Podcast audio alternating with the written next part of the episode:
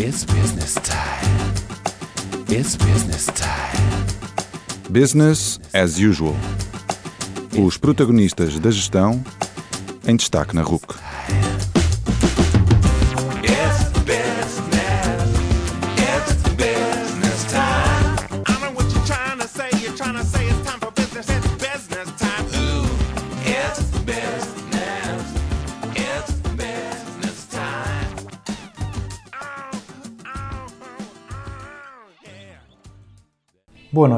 Bem-vindos ao Business as Usual, o programa da RUC que dá destaque aos protagonistas da gestão.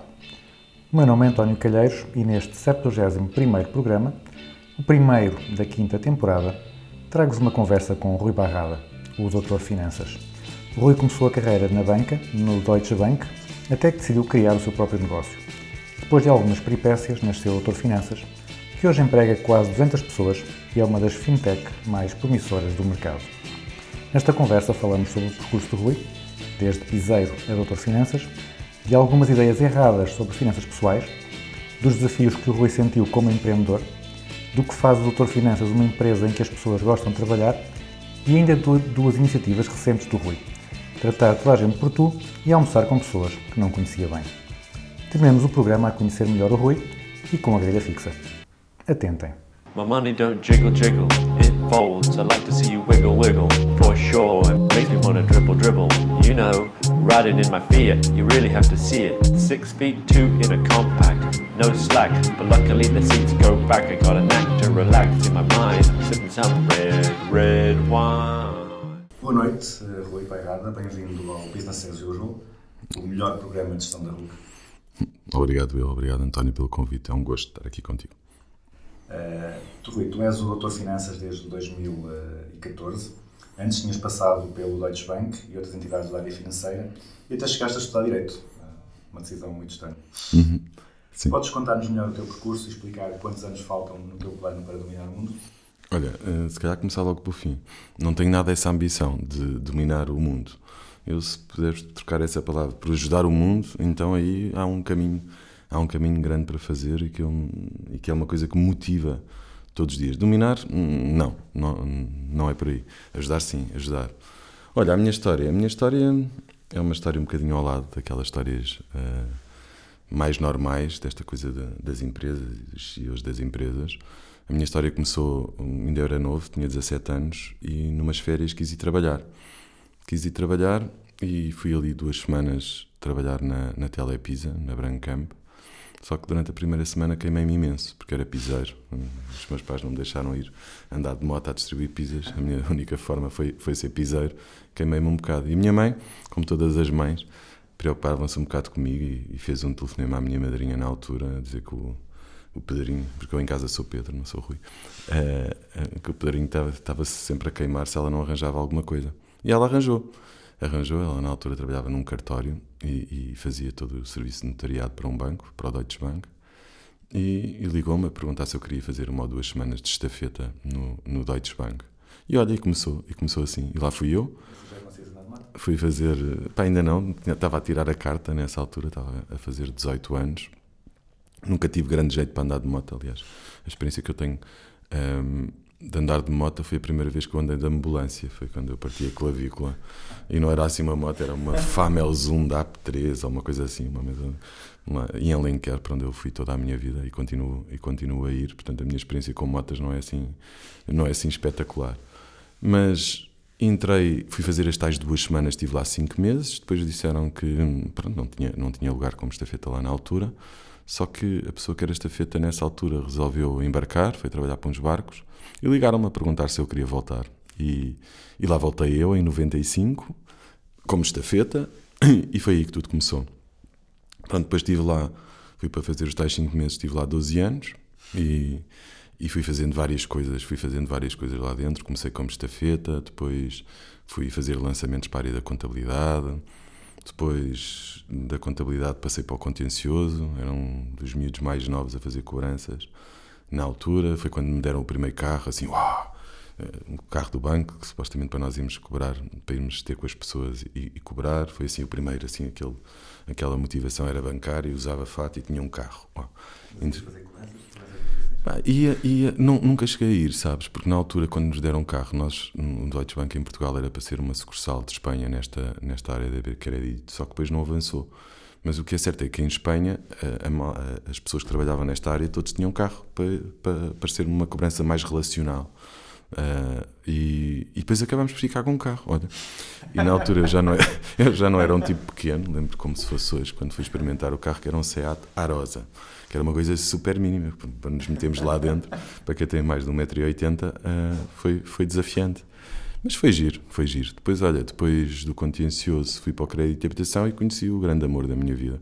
Eu brinco muito, muitas vezes com isso, mas desde essa altura que a minha vida.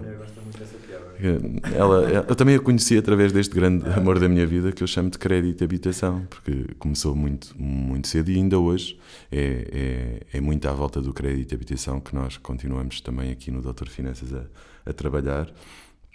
E, e foi o que me levou a sair em 2007. Eu, eu, nos últimos anos do Deutsche Bank, especializei-me em crédito de habitação, portanto, era aprender muito sobre crédito de habitação. E em 2007 resolvi, aos 30 anos, hum, eh, abrir a minha primeira empresa e tornar-me jovem empresário de insucesso.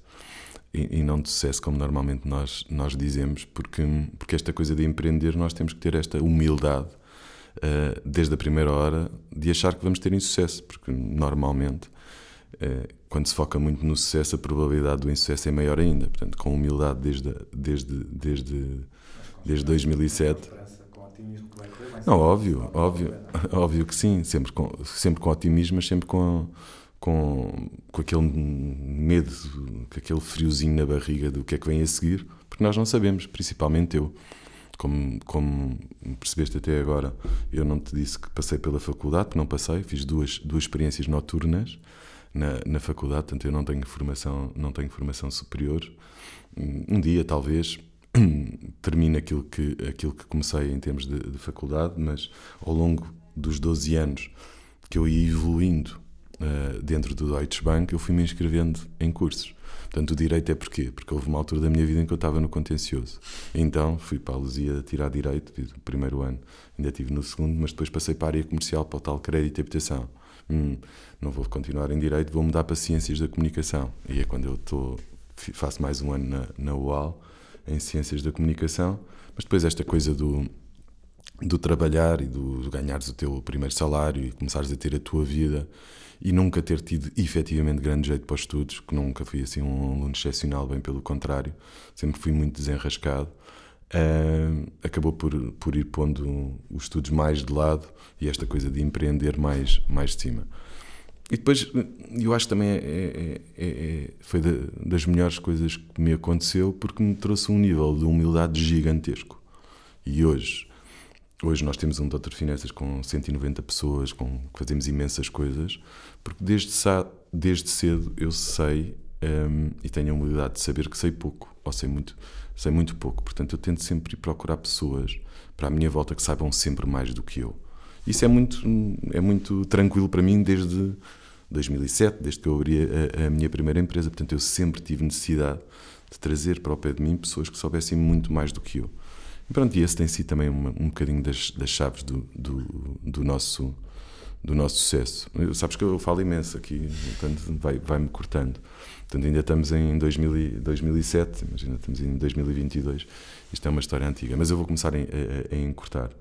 2000, 2007, aos 30 anos, casado, já com gêmeas, já com duas filhas, decido dar o grito de Ipiranga e dizer vou, vou trabalhar para mim, vou empreender, abrir a minha primeira empresa, fazer o quê? Crédito e habitação. Na altura uh, só fazia, intermediava crédito e habitação, ou seja, tinha pessoas que precisavam de, de um crédito e habitação e eu encontrava as melhores soluções no banco. Até hoje nós continuamos a fazer isso. Depois fui sempre fazendo, houve ali uma altura da minha vida em que eu tive pouca, ou achava que tinha pouca humildade, entre aspas, pouca humildade, volto a dizer entre aspas, porque eu achei que era mesmo das pessoas que, que melhor sabia fazer crédito de habitação em Portugal, ou, ou, ou melhor sabia gerir isto. E, e, foi, foi magnífico, porque eu conheci imensa gente. Eu conto sempre esta história que tem, tem alguma piada, os meus, os meus melhores amigos hoje são filhos do crédito de habitação. Mais, padrinho de uma das minhas filhas, eu conheci-o porque lhe fiz o crédito de habitação. Portanto, é esta a ligação que eu tenho, a este grande amor da minha vida que se chama crédito de habitação. A minha mulher, eu conheci, que estou casado há 18 anos, vai fazer 18 anos agora, porque, porque eu trabalhava no banco, ela era advogada, ah, trabalhava no escritório de advogados, e era ela que fazia as escrituras que, que, que eu- que eu- do crédito de habitação que eu tratava. Eu- A primeira casa que eu comprei na vida para preparar algum dinheiro foi no Algarve. E, e- e ela assinou essa escritura, mal sabia eu, do lado do, do lado do banco, mal sabia eu, hum, uns tempos mais tarde, vinhamos a casar e, e estar há mais de 18 anos eh, juntos. Portanto, há sempre muito esta, esta, esta, esta ligação. Depois veio a crise, não é? a troca, troika, eu, nós só fazíamos intermediação de crédito na altura. Ai, ai, ai, sim, sim, sim. Foi assim a primeira, enquanto empreendedor, assim o primeiro, a primeira grande, eh, grande chapada, ou assim, a primeira grande preocupação, as primeiras grandes noites sem dormir, porque na parte da intermediação nós, nós estávamos, estávamos lindamente. E ai, ai, ai, o que é que vamos fazer? Na altura éramos relativamente poucos, nessa altura, lá, devíamos ser uns 10 ou 15. Hum, o que é que vamos fazer? O que é que vamos fazer? E se, já que nós conhecemos os bancos, o país está em crise, montes de despedimentos, em vez de fazermos crédito novo, em vez de ajudarmos as pessoas a fazer crédito, por que não ajudá-las a renegociar o crédito que já têm? E, e- e foi, a nossa, foi a nossa salvação na altura, entre aspas. Tivemos sorte, porque na altura hum, a Jerónimo Martins e outras empresas começaram a, a ter esta preocupação perante os colaboradores. E na altura a Jerónimo Martins lançou o FES, o Fundo de Emergência Social, em que quis ajudar os seus colaboradores em três vertentes: na alimentação, na saúde e na parte financeira. Porque na altura nós, nós em Portugal, com a Troika, foi assim uma crise financeira, essa sim, uma crise financeira muito, muito abrupta, muito difícil para muitas famílias. Bem, na altura tivemos a sorte da Jerónimo Martins nos contratar para ajudar os seus colaboradores a reestruturar e renegociar os seus, os seus créditos. Aí correu, correu bem na altura, nós transformámos isso, estou quase a chegar a. Estou quase a vestir a bata, na altura ainda andava de gravata, nesta altura ainda andava de gravata, mas estou quase a chegar à bata. Na altura depois transformámos isto numa área de, numa área de negócio, começou com a Jerónimo Martins, depois houve outras empresas também que quiseram ajudar os seus colaboradores nesta vertente, até que também a Câmara Municipal de Cascais, e agora estou mesmo, mesmo quase a vestir a bata, a Câmara Municipal de Cascais também quis, também quis ajudar os seus colaboradores. Pronto, e a Paula Gomes da Silva, na altura, era a variadora dos recursos humanos, chamou-nos e numa das, talvez a primeira ou a segunda reunião em que estávamos a discutir as, a discutir as condições dessa, dessa parceria, ela, ela virou-se para mim e disse: Oh Rui, se tivéssemos aqui um nome que as pessoas percebessem logo eh, esta coisa que nós queremos fazer ou como é que as queremos ajudar. Pronto, eu disse Doutor Finanças. Hum, Já muita gente me perguntou hum, porque é que eu disse, eu não faço ideia porque é que disse. Hum, Só a única coisa que eu sei é que disse e que olhei para ela. E, e tenho a imagem completamente presente hoje. Eu não tenho muita memória passada, mas esta eu tenho, eu guardo-a mesmo. Gua- Guardo-a mesmo porque eu olho e vejo dos maiores brilhos nos olhos que eu vi até hoje. Toda a senhora brilhava quando eu disse Doutor Finanças. Eu confesso que também começou, comecei com os olhos assim meio, meio a brilhar. Não me lembro de mais nada do que disse, nem do que aconteceu naquela, naquela reunião, confesso. Meti-me no carro, vim até ao Eiras e registrei a marca. Registrei a Doutor Finanças, achei que não ia conseguir registrar, mas consegui. E pronto, e depois começámos a, a criar um boneco à volta disto. Isto aconteceu em 2014.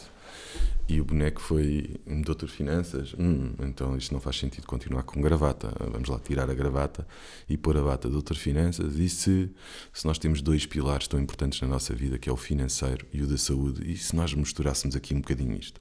E se nós trouxéssemos para a área financeira também um bocadinho a saúde, que é uma coisa que as pessoas todas estão habituadas?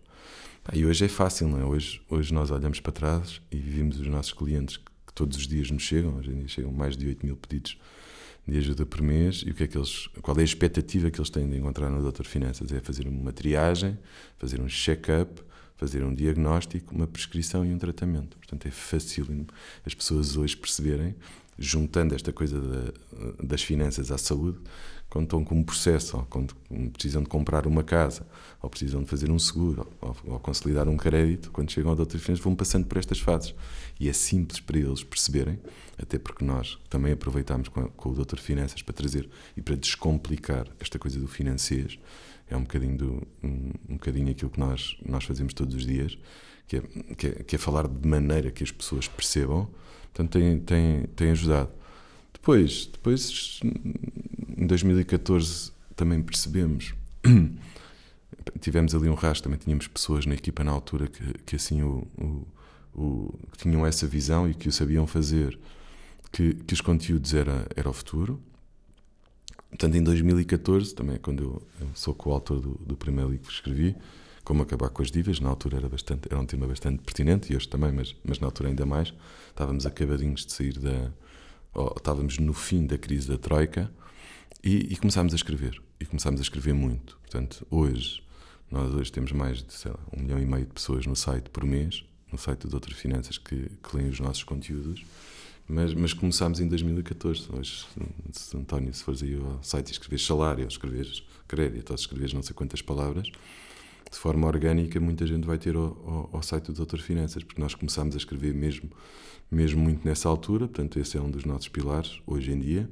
Eu diria que hoje o Doutor Finanças hum, está cá para ajudar as pessoas a tomar melhores decisões financeiras e fazemos em duas grandes, duas grandes vertentes. Por um lado, a parte dos conteúdos, a parte do portal de literacia financeira, onde nós atualmente eh, fazemos quatro, quatro artigos por dia eh, sobre finanças pessoais, fazemos muitos vídeos. No ano passado, vi os números há pouco tempo, no ano passado fizemos mais de 120 conteúdos em vídeo.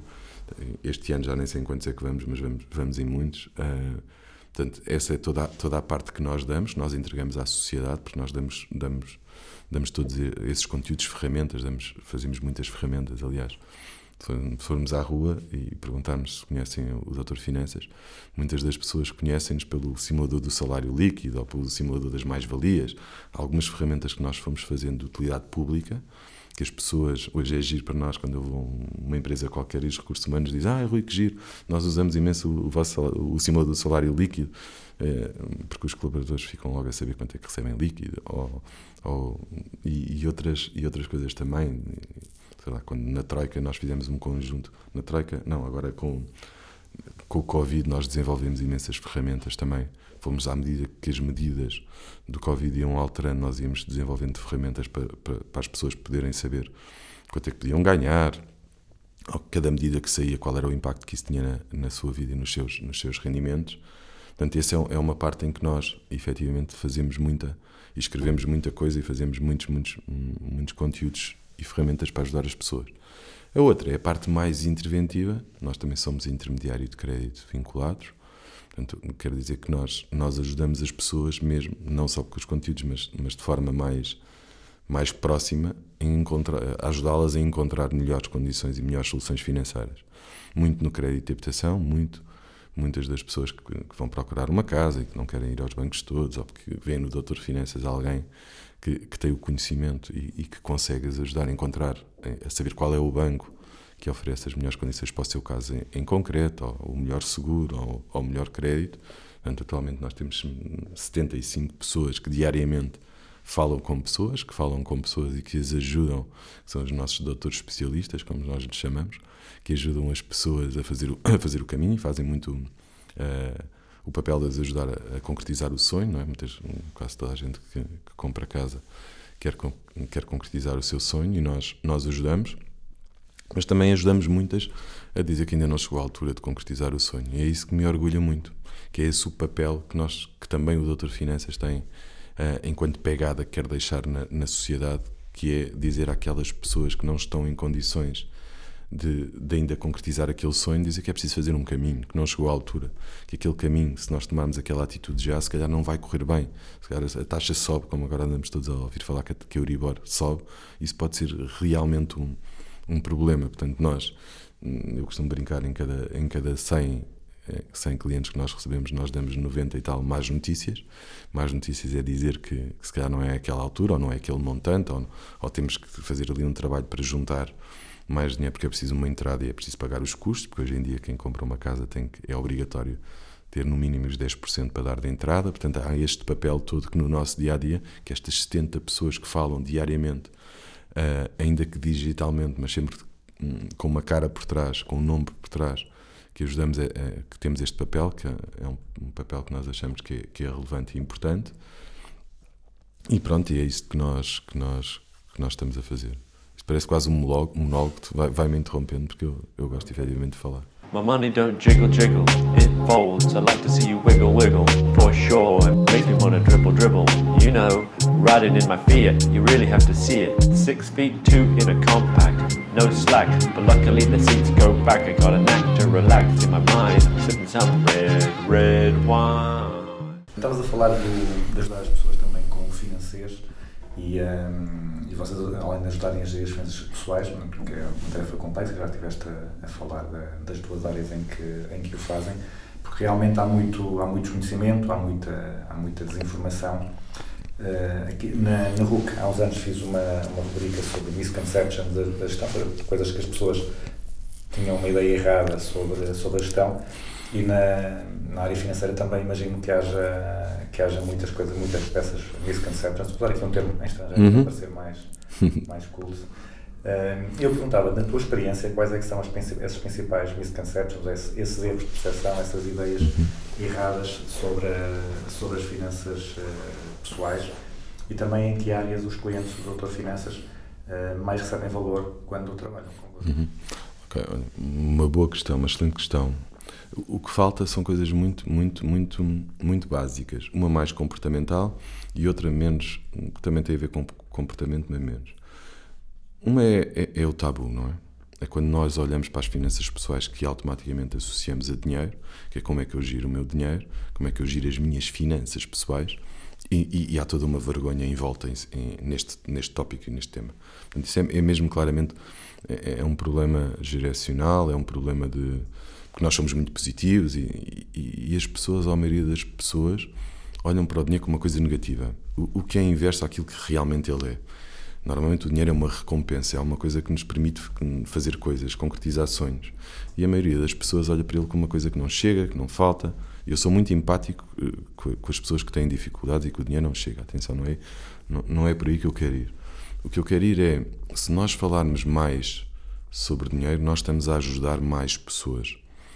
Um, um- exemplo simples. Se eu no meu local de trabalho Antigamente não, é, é, má, é má educação pergunta falar dinheiro, é essa a ideia? Eu acho que sim, talvez. É um segredo. Olha um exemplo. Num- cá dentro, vamos pensar no, no Doutor Finanças. Eu quero com alguma assertividade dizer que se alguém perguntar o ordenado do outro, o outro diz. Até porque muitos, muitos dos ordenados são mais ou menos públicos cá dentro.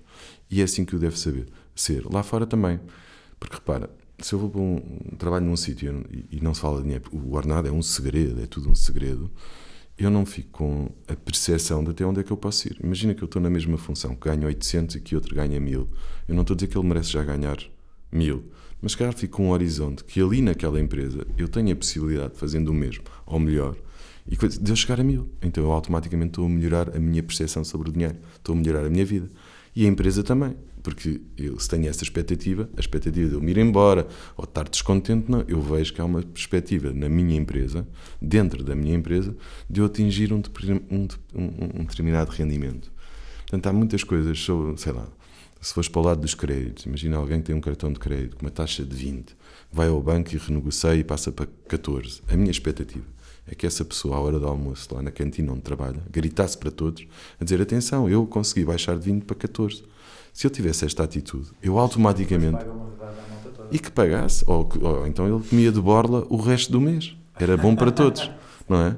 Eu estava com isso a dizer, os outros iam ficar gratos comigo porque eu ia poupar, todos eles iam poupar com aquela atitude de dizer perante os outros e eu ainda se calhar ganhava almoços todos os dias ou todos durante um mês e, e todos me aplaudiam porque todos iam poupar muito mais dinheiro porque naquele mês pagava o almoço mas o resto da vida eu tinha aquele almoço na minha conta que me poupava para eu ter conseguido baixar a prestação. é? Mas o que é que acontece? As pessoas têm vergonha. Têm vergonha de dizer que têm o cartão, ou que baixaram, ou que renegociaram a taxa. Porque tu dizes, quando renegocias a taxa, coitadinho, é que ele não está a conseguir pagar. Não é por uma coisa positiva, não é porque eu vou ter mais. Não, é, não se olha para isto como uma coisa, uau, ele está preocupado e ele tipo, está atento e vai melhorar. Não, não, se ele foi lá, se foi ao banco, é porque está com dificuldades ou porque está com problemas. E não. Portanto, por um lado, e dividir isto em, em dois, por um lado é isto. É nós olharmos para o dinheiro ainda, há um caminho gigante para fazer, como um tabu. Como vergonha, como nos esco- escondemos atrás de alguma coisa porque não é uma coisa boa. Falar sobre dinheiro, falar sobre salários, falar sobre se eu tenho dificuldades, falar em casa, não é? Vamos, se nós quisermos ir por aqui fora, vamos. Chegamos a casa e hoje em dia em casa o que nós olhamos, nas fam- muitas famílias que nos, que, nos, que nos contactam também, noutras áreas, hum, em áreas de mais apoio, não tanto para fazer crédito, mas noutras, hum, o que nós nos separamos é que há os meus créditos, os teus créditos e os nossos créditos, não é? Há esta coisa que as pessoas não sabem o que é que cada um tem, não é? E estamos a falar na mesma casa, no mesmo agregado. Eu já não, já não estou no trabalho, já não estou. Eu tenho vergonha em casa, em casa com a pessoa que eu vivo. Hum. Então nós temos mesmo um problema para resolver. Quando isto se leva para casa, não é? Os filhos, quando os filhos não sabem, porque nós temos vergonha, porque a família ao lado compra uns ténis da Nike e eu não tenho capacidade para dizer que só posso comprar uns da Pike, por exemplo.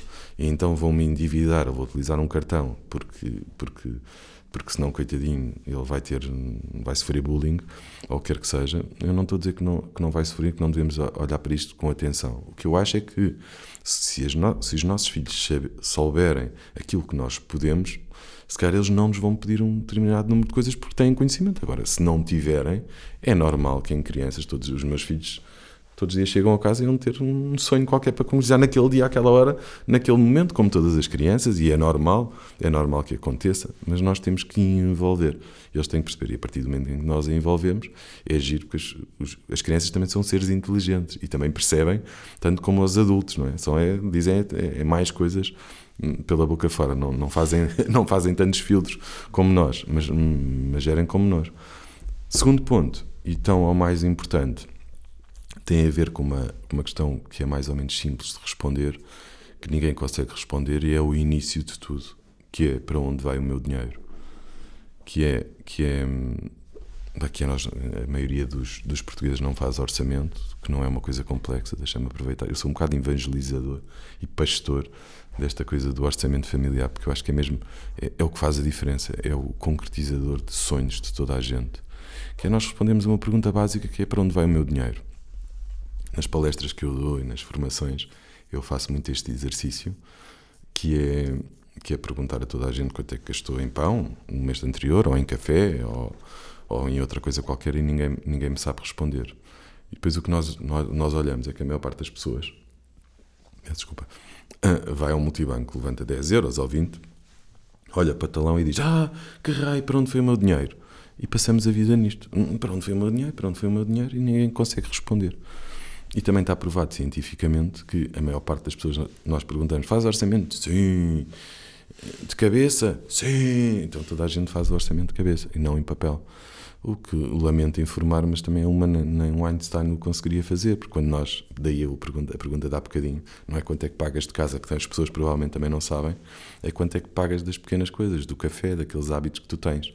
Que quando tu levas isso para uma folha de papel, tu vais perceber uma coisa que é, que é fantástica, vais perceber comportamentos. E vais perceber e vais dar dimensão, porque nós, os portugueses, também somos muito, muito otimistas, não é? Somos, somos, e é bom, somos um povo muito otimista, portanto, nós, nós valorizamos pouco as, as, as coisas pequenas. Ah, são 10 euros, ah, são 20 euros, só que em perspectiva em mês, nós vamos perceber que se calhar, sei lá, gastámos 60 euros em café. Não faço ideia, estou a dizer um número que pode ser disparatado. Só para dar aqui um, um, nome qualquer. Eu, assim, depois eu posso me questionar se faz sentido eu continuar a pagar 80 cêntimos e a beber café, ou se faz sentido juntar-me com três colegas de trabalho, levamos uma máquina, porque até oferecem, se nós comprarmos as, as cápsulas, e começamos a comprar cápsulas e dividimos por todos. E se calhar, em vez de 80, passa a 20 cêntimos. E se calhar o dinheiro que eu gastava num café, eu gasto em 4. E em vez de eu gastar 80 cêntimos vezes 4 cafés que eu gasto por dia, eu bebo por dia, eu com os mesmos 80, com 20 cêntimos, eu, eu resolvo a coisa e divido o valor por 4 que queria gastar. Sabe, são pequenas coisas que são comportamentais. Não, pá, não é expresso, pá, de gosto, pá, não sei o quê, por todas as, todas as máquinas, por todas as máquinas que hoje em dia existe, existem imensas marcas que têm esta coisa das cápsulas, mas é- tem a ver com o comportamento, não é? Com o efeito, com o imediato ou com, com pequenas coisas. Eu acho que a vida são feitas, nós podemos, a nossa vida é feita por pequenos comportamentos que todos somados fazem, fazem, fazem-nos con- conseguir concretizar mais sonhos. E é isso. E é isso que às vezes nos falta. Nós só olhamos para as grandes coisas, só, só, só, olhamos, se eu fizer aquela coisa, eu vou mudar a minha vida. E esqueço-me que a soma de todas as outras, provavelmente, é muito maior do que aquela coisa. E se calhar aquela coisa é quase impossível, eu tenho um one shot, só tenho uma possibilidade de alterar aquela coisa. E a possibilidade de falhar é gigante, porque é só uma coisa, eu tenho mais possibilidades de errar. Se eu juntarem todas as outras, que todas somadas, ou uma parte delas todas somadas, eu consigo obter o mesmo objetivo. E quando falamos em finanças pessoais, também podemos estar a falar nisso. Eu tenho uma prestação gigante que o banco, não sei não quer mudar, porque diz que eu já estou com ótimas condições, ou, ou que não quer mudar, ou quer que seja. Mas depois tenho uma quantidade de comportamentos à volta que se eu os alterar, se calhar a, proporção da, da diferença que vai acontecer na minha vida, no meu orçamento, na minha vida ao final do mês, é, é gigantesco. É, é muito, muito, muito, muito maior. E depois é, quando nós respondemos a esta pergunta, é maravilhoso. eh, de para onde vai o meu dinheiro? Pá, porque eu vejo coisas espetaculares, tipo, sei lá, seguros que eu estou a pagar de coisas que já não tenho, sei lá, eu se calhar percebo que, por serviços de telecomunicações, por exemplo, estou a pagar 60 euros por mês, 720 euros hum, por ano, por, por ano, e eu digo que não consigo jantar fora, não consigo fazer viagem, não consigo ter um fim de semana com os meus filhos e ir de férias porque o dinheiro não chega. E depois eu faço uma reflexão, assim, uma coisa muito difícil, que é perguntar hum, qual é o canal 300 e o 200 e o 100 e o 80 e, hum, e não consigo responder. E dizer quantas vezes eu este ano utilizei o telefone fixo hum, e não consigo responder. E estes 50 megas que eu tenho em casa dá-me imenso jeito, mas na empresa onde eu trabalho só tem 3 e eu funciono, funciona tudo lindamente. Ou seja, quando eu tomo consciência do dinheiro que eu estou a gastar, eu, eu, eu faço perguntas ou, ou deveria fazer perguntas. E eu percebo, faz sentido eu pagar este determinado montante por coisas que eu não uso? Porque eh, eu não faço juízo de valor. Quem usa, usa e gasta e gasta. E, se é feliz assim, tudo bem. O que nós nos deparamos é com com- comportamentos. Eu pergunto, alguém usa, e vê este canal e aquele e outro? E ninguém vê. Alguém usa, ninguém vê. E chegas ao fim e tu percebes, oh, mas raio, esta malta anda toda a pagar dinheiro por coisas que não utiliza. E aí é que não faz sentido. Depois as pessoas, ah, eu vejo canais de streaming e tenho internet porque os meus filhos gostam de ver outra coisa qualquer. Então, então é isso que tu tens que pagar. É isso. E isso quanto é que custa? Ah, 10 euros a internet mais 10 euros ou 12 lá o canal de streaming. Então são 22 vezes 60. A diferença entre 60 são se calhar 40. 40 euros vezes 12 meses são 480 eh, euros, não é? 480 euros. É imenso dinheiro, dá para fazer imensa coisa. My money don't jiggle jiggle, it folds. I like to see you wiggle wiggle, for sure. It makes me wanna dribble dribble. You know, riding in my Fiat, you really have to see it. Six feet two in a compact, no slack. But luckily the seats go back. I got a knack to relax in my mind. I'm sipping some red, red wine. Há bocado disseste que, que saíste da banca para tornar um empresário de insucesso. Certo. Como é que foi esse, esse percurso de sucesso ou insucesso? Agora podes, podes explicar isso melhor. Quais é que foram os, os desafios mais difíceis e, o- e os menos esperados como empreendedor? Disseste que tiveste 12 anos a trabalhar para outra, para uma grande empresa. O que é que foi mais surpreendente de passares a ser tu o chefe? Olha, é, é, é, o não, é, o não- é a falta de conhecimento, não é? Tu, quando trabalhas por conta de outro, há muitas coisas que, tu, que acontecem que tu não sabes, coisas simples, não é?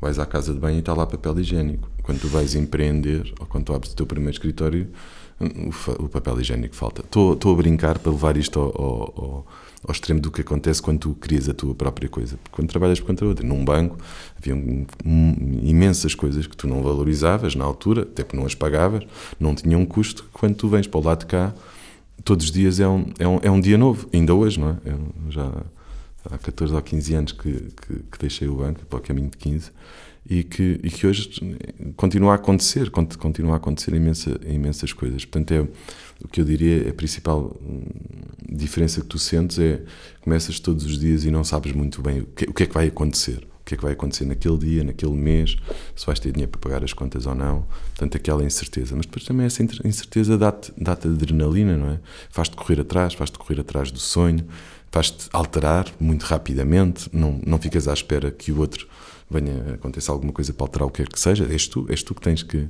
és tu e os teus que têm que, têm que fazer acontecer, que têm que desenhar o, desenhar o caminho. E depois é, é, é o principal fator que eu acho desta coisa de empreender, e, e- e tem sido o nosso, o nosso fator diferenciador, parece-me, é, é assumir o erro como uma coisa positiva. É, é assumir que só errando é que consegues crescer. O que acontece na maior parte de quem quer empreender é porque quer fazer perfeito, quer que, que tudo corra bem. E, e quem está cá nisto há alguns anos pode dizer com alguma assertividade que não vai correr tudo bem, porque há imensos imprevistos todos os dias, a toda a hora. Há a pessoa que fica doente, há a pessoa que não fica, há a pessoa que vai embora, há a pessoa que volta, há a pessoa que não, que não se identifica, há a pessoa que, há o cliente que não diz que sim naquele dia e só diz no mês a seguir. Há tantas, tantas, tantas coisas. Há tantas coisas que nós não controlamos que ao querer hum, que, que isto seja tudo perfeito, não é. Por isso, por isso é que eu, eu brinco muitas vezes a dizer que esta coisa de ser empresário de insucesso é, é bom, porque no insucesso traz erro. E o erro é uma coisa boa, não é uma coisa má. Logicamente que quem erra hum, fica com o desejo de a seguir acertar. Hum, Porque falhou e, portanto, hum, é normal que não volte a cometer o mesmo, o mesmo erro. Portanto, eu gosto mesmo de olhar para isto como, como por algum insucesso nisto, para nós termos a consciência que é importante nós falharmos, que é importante, logicamente, hoje, numa estrutura tão grande, cada vez nós erramos menos, não é? Isto não é, agora, "Ei, vamos todos errar, não é isso, eu estou, estou, estou a infantizar um bocadinho, um bocadinho para dizer isto, quem está a começar é mesmo, é mesmo importante ter essa, não, não ter problemas eh, de errar ou que falhei, ou, bora lá e vamos fazer melhor ou vamos fazer diferente, Eh, mas isso era, é- é- foi das principais dos principais desafios quando tu começas a perceber e quando, e quando tu te consciencializas que isto é fixe, que isto é uma coisa boa. Deixas-te de martirizar, deixas de passar noites dizendo, oh, errei, falhei, e agora tinha uma vida tão boa, e agora já tinha carro, e tinha aquelas coisas todas que as pessoas, que à minha volta, não é? Quando eu, quando eu saio do banco, eu já tinha, tinha algumas condições simpáticas para a altura, e as pessoas, tu és louco, vais deixar o banco para abrir uma coisa tua. Todas estas, isto vem tudo, não é? Quando, quando começas a errar e a coisa não começa a correr bem, hum, as vozezinhas todas à tua volta começam todas a dizer: estás a ver, estás a ver, quase, quase assim. Mas, hum, mas quando tu desligas disto e te voltas a agarrar, não, não, isto é a minha cena, eu quero que isto aconteça, e a coisa acaba, acaba por, por acontecer. Esse teu realismo é muito interessante. Estava, estava a dizer isso, não é? Que, que é preciso ter noção de que pode, pode correr mal. Há bocado também disseste que 90% dos, eh, dos clientes eh, dão más notícias. Eh, Portanto, isso significa que com esse pensamento, com esse não, com, essa, com esse realismo todo, então, para tu te meteres nesta aventura é porque havia aí mesmo algo muito sólido, muito, uma confiança muito grande que ia correr bem. Sabes, o que me fazem muitas vezes essa, essa, essa pergunta, e se eu em 2007 previa o que é que ia acontecer daí a 5 anos? Não, eu não previa o que ia acontecer daí a uma semana, porque eu não tenho bola de cristal e não consigo prever nada, nem hoje, nem hoje eu consigo prever. Hoje tenho dados, tenho mais coisas, tenho, tenho muitas ajudas, muitas pessoas à minha volta que me ajudam a perceber, e faço planos a 5 anos, faço todas essas coisas que me ajudam a perceber, mas continuamos sem, sem a bola de cristal. O que eu sabia era duas coisas. Uma é que, é que eu queria ajudar pessoas. Desde cedo eu percebi que a minha, a minha coisa, aquilo que realmente me fazia brilhar os olhos, aquilo que me faz levantar todos os dias da cama e pôr um sorriso, é chegar ao final do dia com a sensação que ajudei alguém. E isso era uma coisa. Eu, uma coisa, eu vou ajudar pessoas. Eu aprendi, apaixonei-me por um determinado produto, que era o crédito e habitação, e eu vou ajudar pessoas numa coisa que eu sei fazer. Então, bora lá. Isto foi a primeira, o primeiro mindset. E quando tu pões isto na cabeça, quando tu focas na ajuda em acrescentar valor, o resto acaba por ser uma consequência. Isso para, para nós hoje é mais claro. Na altura não era. Na altura não era. Havia, ganhávamos pouco, tínhamos contas para pagar, a renda do escritório. Não quer dizer que hoje ganhamos muito, nem que não tínhamos a renda do escritório, tudo se mantém, nada mudou, só em proporções, em proporções bastante, bastante diferentes. Mas quando tu, tu, tu pões isto, quando tu, hoje para mim é fácil perceber que já na altura tinha aí, se calhar foi o que nos trouxe até aqui e hoje, que é quando o propósito é acrescentar aos outros, o dinheiro acaba por ser uma consequência. O problema também de muito, muitos empreendedores, e bem, não estou a desvalorizar, desvalorizar bem, pelo contrário, é quando tu focas no resultado final, no output, no dinheiro que te vai permitir fazer o resto. Então tu estás muito focado no, no fim, no, fim, no, no fim da linha e a probabilidade de não estares atento a tudo o que acontece até chegar ao fim da linha é gigante. Porque o teu foco está mesmo no fim, é na faturação, é no fim. Quanto é que eu vou faturar? Onde é que, como é que eu vou faturar? Estás sempre no fim da linha. Então há um caminho até tu faturares tu não estás focado aí. Não estás focado o que é que eu posso fazer para ajudar aquela pessoa? O que é que eu posso fazer para me melhorar? O que é que eu internamente posso fazer? Que formação é que eu posso dar à minha equipa para que eles tenham mais skills para, para ajudar mais aquela pessoa em, em mais coisas? Portanto, quando tu focas em acrescentar, também, eh, também ajuda. Foi um bocadinho o que nós. hum, É o que nós fazemos hoje, porque hoje nós estamos muito preocupados todos os dias como é que nós podemos acrescentar valor às pessoas, por isso é que fazemos tudo o que fazemos em literacia financeira, por isso é que escrevemos um livro para os miúdos do primeiro ciclo, que é um livro eh, eh, com, com fins lucrativos, que nós depois acabamos por, pelas receitas, eh, ajudar outras, instituições, e, e- e por isso é que agora transformamos este livro numa peça de teatro e contratámos um- um- o, o Teatro Independente de Oeiras, para fazer este projeto connosco, depois vai se tornar itinerante pelo país. E tu perguntas assim: qual é o retorno que isso traz financeiro? Do fim da linha, zero. Zero. Qual é o retorno? O que é que eu ganho ao vender um livro? Zero. Porque nós aplicamos noutras. O que é que eu ganho a fazer o teatro? Zero. Mas eu sei que estou a acrescentar valor à sociedade. E eu sei que, este, que esta coisa de nós estarmos, daquilo que nós também recebemos, a, a devolvermos, isso vai nos trazer um retorno. É normal, a vida é, é feita de dar e receber, portanto é uma coisa que vai acontecer e acaba, acaba por acontecer de forma, de forma mais, mais natural. Mas pronto, mas, mas isto para te responder que isto de ser empreendedor é desafiante, claro que sim, isto parece um ponto de vista romântico, é sempre, é sempre mais fácil olhar para trás do que olhar para a frente. Na altura, se me entrevistasses há 12 anos atrás, eu teria muito pouco para, para, para te dizer. Hoje é mais fácil, porque eu olho para trás, vimos aquilo que nós, que nós, que nós fizemos ou como é que fizemos, e hoje eu tenho mais certezas, ou seja, eu hoje consigo olhar para trás e ver um caminho. Na altura, não, ao longo dos anos eu não vejo caminho, eu vejo coisas que vou, que vou sentindo e que vamos vendo e vamos alterando para a direita, para a esquerda. Vamos, o caminho não é uma reta, isso também posso, posso garantir. É uma estrada cheia de curvas, cheias de. com precipícios às vezes, que tu tens que passar assim mesmo, mesmo, mesmo juntinho. É, é uma estrada cheia, cheia, cheia de altos e baixos, claro que sim, e continua a ser, e isso é que é giro. Isso é, que te, é isso é que te faz crescer. As retas não, não aprendes muito com elas, não é? Porque depois em cruise control e aquilo vai sozinho. Não, não, não te motiva, não te traz assim aquela adrenalina que tu precisas para continuar a acrescentar valor e para continuares a, a, a crescer, quer pessoalmente, quer profissionalmente. Portanto, é uma coisa boa, não é uma coisa má. As curvas não são más, bem pelo contrário, ajudam-nos. Ajudam-nos bastante. E, e eu aconselho toda a gente, eu aconselho mesmo toda a gente a, a seguir os seus sonhos, que isso acho que, é, acho que isso é, é muito importante. Se eu tenho um, um sonho, é correr atrás, é não ter medo de errar e pedir ajuda. My money don't jiggle jiggle, it folds. I like to see you wiggle wiggle, for sure. It makes me wanna dribble dribble. You know, riding in my Fiat, you really have to see it. Six feet two in a compact, no slack. But luckily the seats go back. I got a knack to relax in my mind. Sipping some red, red wine. Falaste muito de ser importante ajudar eh, e também, também acontece isso eh, relativamente à tua preocupação com, com os trabalhadores. Portanto, o Doutor Finanças tem sido considerado por várias eh, publicações uma das, das melhores empresas para, para trabalhar. Um, além das iniciativas de, de flexibilidade que, que vocês têm, há várias iniciativas que fazem com que as pessoas queiram vir trabalhar para a Doutor Finanças e se sintam cá, cá felizes. E eu aqui perguntava-te duas coisas para depois ver se bate certo com o que a Irene disse no ano passado. Uh, quais são as práticas de gestão de pessoas que achas mais importantes na empresa, que achas que, têm, que ajudam mais as pessoas, que, que são mais valorizadas pelas pessoas? E número dois, como é que o suposto financeiro, alguém que vem do, de um banco, de, de entidades mais eh, sem alma, eh, alegadamente, como é que te preocupas tanto com as pessoas e, e não tanto com os números, como estavas Uhum. a dizer, que não, não é só o, o, objetivo final conta? Sim. Olha, um disclaimer. Eu, eu ouvi o podcast da Irene na altura, não fui re- reouvi-lo agora, portanto não faço ideia o que é que ela, o que é que, o que é que ela, o que é que ela disse, não me lembro, não me lembro, não me lembro mesmo.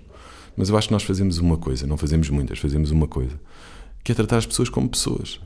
Pronto, e a partir do momento em que tu, em que tu tratas pessoas como pessoas, a magia acontece. Porque, efetivamente, as pessoas não, não são um número, não são um aglomerado de coisas. Efetivamente, eu defendo, e digo isso muitas vezes, que as empresas não, hum, são um número contribuinte, não são um ser vivo. Não é, ah, o Doutor Finanças fez isto e fez aquilo e fez. Não, o Doutor Finanças não fez nada. As pessoas que trabalham no Doutor Finanças é que fizeram alguma coisa. Portanto, e quando tu trazes esta. Tu consegues fazer esta dissoci, eh, dissociar uma coisa da outra, que é o Doutor Finanças não faz coisas, a empresa, o Doutor Finanças, não faz nada. Há um conjunto de pessoas que estão por trás desta marca, desta, deste número de contribuinte, que fazem coisas, tu começas a dar relevância. E isso é maravilhoso, porque eu olho para o Doutor Finanças e vejo lá 190 seres. Não vejo uma, uma empresa, vejo 160 pessoas que diariamente fazem alguma coisa, que fazem as pessoas falarem em nome de Doutor Finanças. Portanto, eu, eu acho que a principal medida que nós temos desde, desde a nossa criação, desde o início, é vermos nas pessoas que isto é uma coisa feita e construída por, por pessoas. E depois é tratá-las bem. E tratando bem as pessoas, tu estás preocupado com elas. E traz as outras medidas todas, algumas das que tu falaste aí, não é? Hoje é a minha preocupação. Hum, Eu era um bocadinho cético em relação ao, ao, ao teletrabalho até ao Covid, porque como nós começámos em, em 2014 5 e hoje somos 190, é uma coisa muito, eu disse em off, isto é uma empresa muito emocional, não é? é o Doutor Finanças nasce e a história, a história do Doutor Finanças é sempre muito emocional, tem desde a criação do nome até, até agora. ah, e, e eu achei que as pessoas deviam estar mais tempo juntas e que era melhor, e a cultura e todas aquelas coisas que nós vamos vendo e aprendendo. E depois o Covid deu-nos uma chapada a todos a dizer que em algumas horas nós colocámos todas as pessoas em casa e que as pessoas em casa são produtivas, que todos nós havia aí uma coisa que as pessoas em casa iam ficar a ver séries e, e coisas, e não, e afinal as pessoas em casa trabalham. Outra coisa, as pessoas em casa, ou algumas pessoas, ou muitas pessoas em casa, são mais produtivas, que, é, que era outra coisa. Ah, em vez de- nós estávamos sempre todos a falar em, em- em baixar a produtividade, e o Covid mostrou-nos que afinal aumenta a produtividade. Nós tivemos essa sorte, porque em Covid nós conseguimos crescer todos os meses, todos os meses nós crescemos, desde que fomos para casa até que, até que voltámos, ao, voltámos ao escritório. Bem, depois com estes dados tomas decisões e, e a decisão né, foi ser 100% flexível. A decisão foi pôr a decisão nas pessoas. Nós percebemos que não sou eu Rio Airrada. Para mim é mais confortável vir para o escritório, para mim efetivamente é mais confortável, eu gosto mais de estar no escritório, mas, mas eu sou muito empático hoje com quem vinha de Torres Vedras e que estava uma hora e meia parado no trânsito, que chegava cá tipo a reclamar com a vida e que não sei o quê, que tinha de deixar os miúdos e que levantou às 5 da manhã e que hoje está em Torres Vedras, levanta-se, faz a sua vida, vai onde, onde, onde vai tomar café com os amigos, ou com a vizinha, à rua, ou com quem lhe apetecer, e depois vai trabalhar e está com a sua vida super tranquila e que no final do mês entrega, se calhar até mais coisa que entregava antes, portanto, ou o mesmo, ou, e é muito mais feliz, e, e depois agora, ou então era o Rui Barra, não, não, tens de vir para aqui todos os dias, não, isso claramente, claramente não. Nós temos, um, portanto, no Doutor Finanças, nós, nós temos um modelo 100% flexível, portanto, a decisão é das pessoas. As pessoas, eu contava-te em off que ainda eh, no mês passado tivemos uma pessoa a trabalhar através, através de Nova York e, e, e de outras partes do, do país também e do estrangeiro. Temos pessoas, já temos colaboradores no Brasil. É um desafio gigante hoje em dia hum, contratar tecnologia para tecnologia em Portugal. Portanto, nós tivemos que abrir os horizontes. Isso também nos ajudou a ter mais mundo. Hoje para nós é facílimo para o Doutor Finanças contratar pessoas em Bragança ou, ou no Algarve e temos algumas espalhadas pelo país. Antes era, era mais difícil, nós não tínhamos esta janela de oportunidade, nós estávamos sempre à procura pessoas aqui à volta. Portanto, nós já, eh, as empresas todas, já, as pessoas inteligentes estão vivem todas em Lisboa. Isto é, tu olhas, olhas para trás e isto é tudo. Pois eu percebo, eu, eu percebo, mas, é assim que, mas era assim e é, e é assim que algumas empresas continuam a querer, a, querer, a querer viver e ver o mundo. Quer dizer, eu só posso contratar, não vou contratar um tipo a vir de Bragança todos os dias e vir para casa, não é? Portanto, se tu pensas, pôs isto em perspectiva, tu começas a, a pensar em coisa. Pronto, portanto, hoje tu começas a olhar para trás e vês, pô, tu só achavas que não, e afinal não, afinal a faculdade de Bragança é espetacular e as outras faculdades, e quem não foi à faculdade como eu também é espetacular na mesma, mas isto para, para te dizer que isto houve aqui não sei quantas, quantas janelas, mas que o principal e todas as medidas que nós tomamos é depois de ouvir as pessoas. Nós fizemos a semana dos quatro dias em agosto do ano passado, fomos também mais ou menos pioneiros em Portugal a fazê-lo. Uma corrente começou a haver na Europa. Tivemos desafios, não quisemos desistir, então fomos agora. E em maio testámos a semana das 32 horas em vez do- dos 4 dias. Também trouxe, também trouxe desafios, mas menos desafios que, o- que os 4 dias. Ah, estamos neste momento a avaliar. Na, na sexta-feira recebemos um- todos um e-mail dos recursos humanos ah, para pedir feedback, para, para pedir, feedback, depois passar algum tempo do mês de maio para percebermos como é que as pessoas, como é que as pessoas todas reagiram a esta temática. É uma coisa, é um processo conjunto. Ou seja, depois a maioria há de dizer coisas e nós, consoante a maioria, vamos tentar servir as nossas pessoas, que é um bocadinho isso que nós, quem está aqui, quem está na minha posição, quem está na direção, quem está na comissão executiva, é o nosso papel. O nosso papel é servir os outros, não é nos servir a nós. Não estamos, estamos tramadíssimos, não, não conseguimos fazer. fazer portanto, essa é, essa é a nossa grande, grande preocupação. É, quando tu pões no teu mindset que tu estás numa empresa para servir os outros, para que as pessoas sejam felizes e sejam felizes a trabalhar e que isto seja uma coisa divertida, com todas as coisas que o trabalho tem, tem inerente a isso e que seja uma coisa boa, então é isso. Depois criamos coisas como o bloco, por exemplo, não é? Depois, ai, Rui, mas as pessoas todas em casa, depois esta coisa da cultura. O que que o bloco, a frase ajuda, que aquilo é bloco onde se operam bons momentos. É um bloco ligado à- ao doutor Finanças e à medicina também. Mas o bloco basicamente foi uma coisa que nós criámos também em tempo, em tempo de Covid e depois do Covid, que foi, que foi uma das formas que nós criámos, dando flexibilidade total às pessoas, de as continuar também a unir e estarem juntos. Portanto, basicamente o bloco é, um, é o que é comum chamar no- no- nas outras empresas, nos outros sítios, como o clube desportivo e recreativo, eh, a Casa do Pessoal, por exemplo. Foi um sítio que nós encontramos onde hoje em dia nós temos três campos de paddle por semana alugados com um professor para dar aulas, onde temos um campo de futsal e damos treinos de futsal, onde esta semana vamos, vamos dar início às aulas de dança, onde está previsto hum, começarmos também agora assim na reentria com o grupo de teatro. Ou seja, foi uma forma que nós, onde fazemos grupos de matrecos e de sueca, foi uma, uma das formas que nós encontramos de juntar as, as pessoas, os nossos 190 pessoas de várias áreas, como continuarem a conviver e terem momentos também semanais onde se juntam. Que pode ser no trabalho ou pode ser para, para, para fazer atividade, atividade física. Uma coisa importante que nós também quisemos foi trazer isto para o horário de trabalho, que também é importante. Ou seja, nós não queremos que as pessoas vão jogar pádel às 7 da tarde, quando tens as crianças para dar de jantar e, e a sua vida para fazer. Nós retiramos e nós marcamos todas estas atividades ainda em, em horário laboral. Portanto, às 5 e meia é quando começam todas estas atividades. Portanto, é normal tu, a partir das 5 da tarde, vês a malta com a mochila às costas a dizer onde é que tu vais? Vou, vou, vou para o bloco. Então, e qual é a especialidade hoje? Ah, hoje vou jogar pádel, ou vou para o futsal, ou vou para a dança, ou vou para o que quer que seja.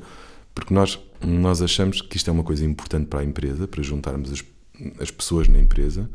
Então vamos trazer para dentro da empresa, não vamos, não vamos tratar isto como uma coisa fora da empresa. Ah, agora, agora no teu pós-laboral vai lá te divertir se quiseres. Não, se isto é uma coisa que nós achamos que é importante e relevante, também temos de cultura, em termos de- da união das pessoas, e é uma coisa importante para o Doutor Finança, porque nós acreditamos nisso, então vamos incluir, vamos servir dentro daquilo que é, que é o Doutor Finança, no nosso horário de trabalho, trabalho também. E depois temos outras, temos muitas a medidas. que Se calhar uma pessoa assim em casa até trabalha mais, até entrega mais.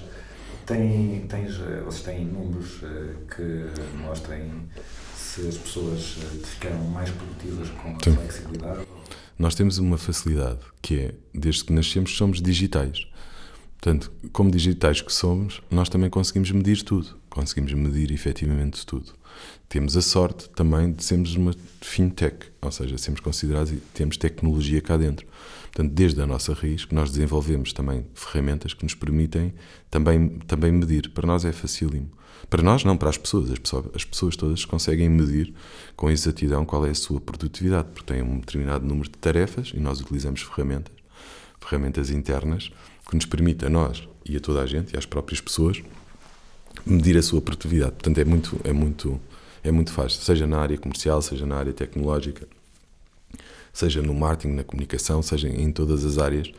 Não é difícil para nós, porque também criámos isso, e atenção, esta coisa do teletrabalho, esta coisa romântica, ou mais romântica, que muita gente que nos pode estar a ouvir, ah, mas isto não dá para todas as empresas. E não dá. E não dá. Efetivamente, se tivesse uma fábrica ou se tivesse um- um- uma coisa produtiva, produtiva precisas- precisas- é, é mais difícil. Mas é um caminho. Mas, se calhar, dentro dessa fábrica, se calhar há os departamentos administrativos em que nós já podemos experimentar ou já podemos testar outra, ou- outros modelos. Porque o mundo exige. Atenção, nós estamos a fazer uma coisa que, que, que vai acontecer. Eu não tenho dúvida nenhuma que hoje em dia, até pelo recrutamento que, que que estamos a fazer, as pessoas querem ser donas do seu tempo. E a partir do momento em que há empresas como a Doutor Finanças também, que a flexibilidade está em cima da mesa, que as pessoas podem trabalhar onde elas quiserem, que as pessoas podem, podem usar o seu tempo uh, para aquilo que melhor lhes convir também a elas, não só à empresa, não é? Porque havia muito esta coisa do ai, tu aqui das 9 às 6 és meu, não é? És meu. E depois a pessoa ia, tinha que ir numa consulta e tinha que trazer lá um papel assinado a justificar que teve no dentista. Então, então, é, é todo um processo burocrático aqui. E, e- e só porque nós desconfiamos todos uns nos outros, não é? Porque um papel ali a dizer que ele teve no dentista daquela hora àquela hora, como se isso fosse muito relevante, não é? Em perspectiva, é muito relevante eu ter nos recursos humanos uma pasta cheia de papéis a dizer que ele teve lá. Eu vou usar imenso aquilo. É uma coisa, eu para o ano, quando estiver a desenhar toda a estratégia para os próximos 5 anos, vou ver os papéis das pessoas que foram ao dentista ou que foram não sei aonde. Portanto, há muitas coisas que nós fazíamos. Eu acho que nós fazíamos muita coisa também por não, por não sermos obrigados a pensar sobre elas, não é? Era assim. Como era assim, olha, eu entrei para um sítio que é assim, e há um formalismo que é assim, e porque é assim, é assim, e depois ninguém questiona, e quem questiona, não questiones, não questiones, isto é assim, não questiones, não questiones, que é outra coisa, não é? As pessoas aqui entram, das primeiras coisas que nós dizemos, eu digo sempre isso no onboarding, é que, é que a minha expectativa é que eles venham acrescentar. Não é que venham fazer coisas. Para fazer coisas, nós já cá temos este. Eu eu sempre contrato alguém, tenho sempre a expectativa que ele venha acrescentar alguma coisa, venha fazer perguntas, venha questionar, venha pôr em causa aquilo que nós fazemos. Para fazer aquilo que nós já fazemos, não, há, não tem muita. Eu arranjo uma forma automática, não é? Um- Arranjo um automatismo para substituir uma pessoa numa determinada função.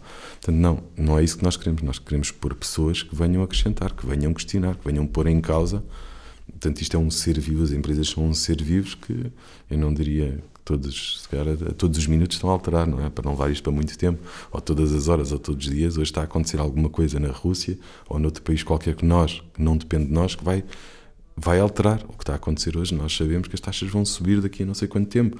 Portanto, ah, e, e se calhar nós depois do Covid, ninguém imaginaria vinha uma guerra que, que vinha, eh, por um lado, veio fazer esquecer, entre aspas, o Covid, mas por outro veio trazer uma camada que ninguém estava à espera de inflação e todas estas coisas que estão a acontecer na nossa vida agora.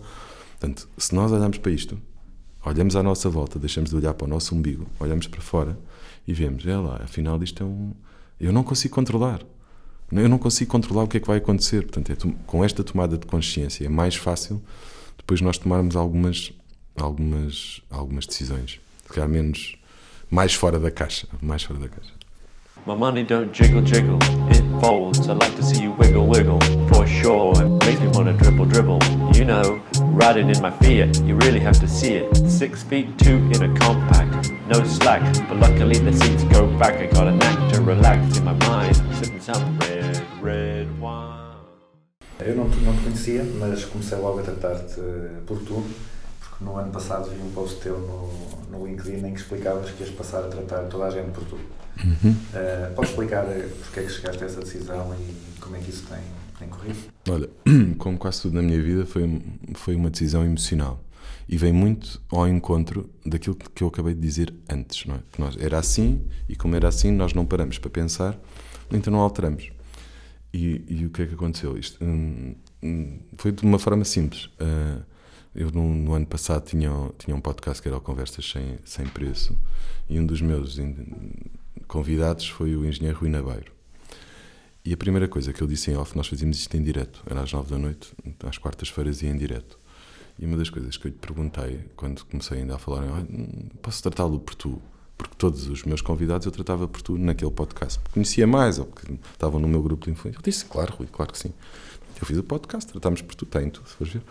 E, e aquilo acabou. E nessa noite eu comecei a refletir.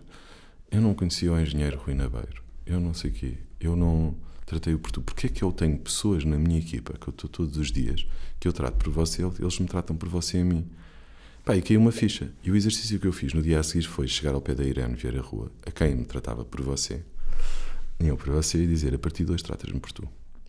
E aquilo foi assim um choque para a Irene. Eh, ai, Rui, não consigo, não consigo tratá-lo por tu, nem pensar, não sei o quê. Isso- E, depois aconteceu com o resto das pessoas. E felizmente hoje, hoje toda a gente trata, trata por tu, porque foi um processo, porque aquilo me- mexe com, com- com as pessoas. Não, de todo. Sim, sim, sim, sim, ali é.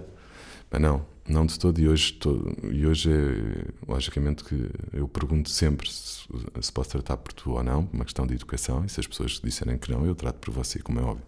Nós, até hoje não. Até hoje, até hoje não aconteceu.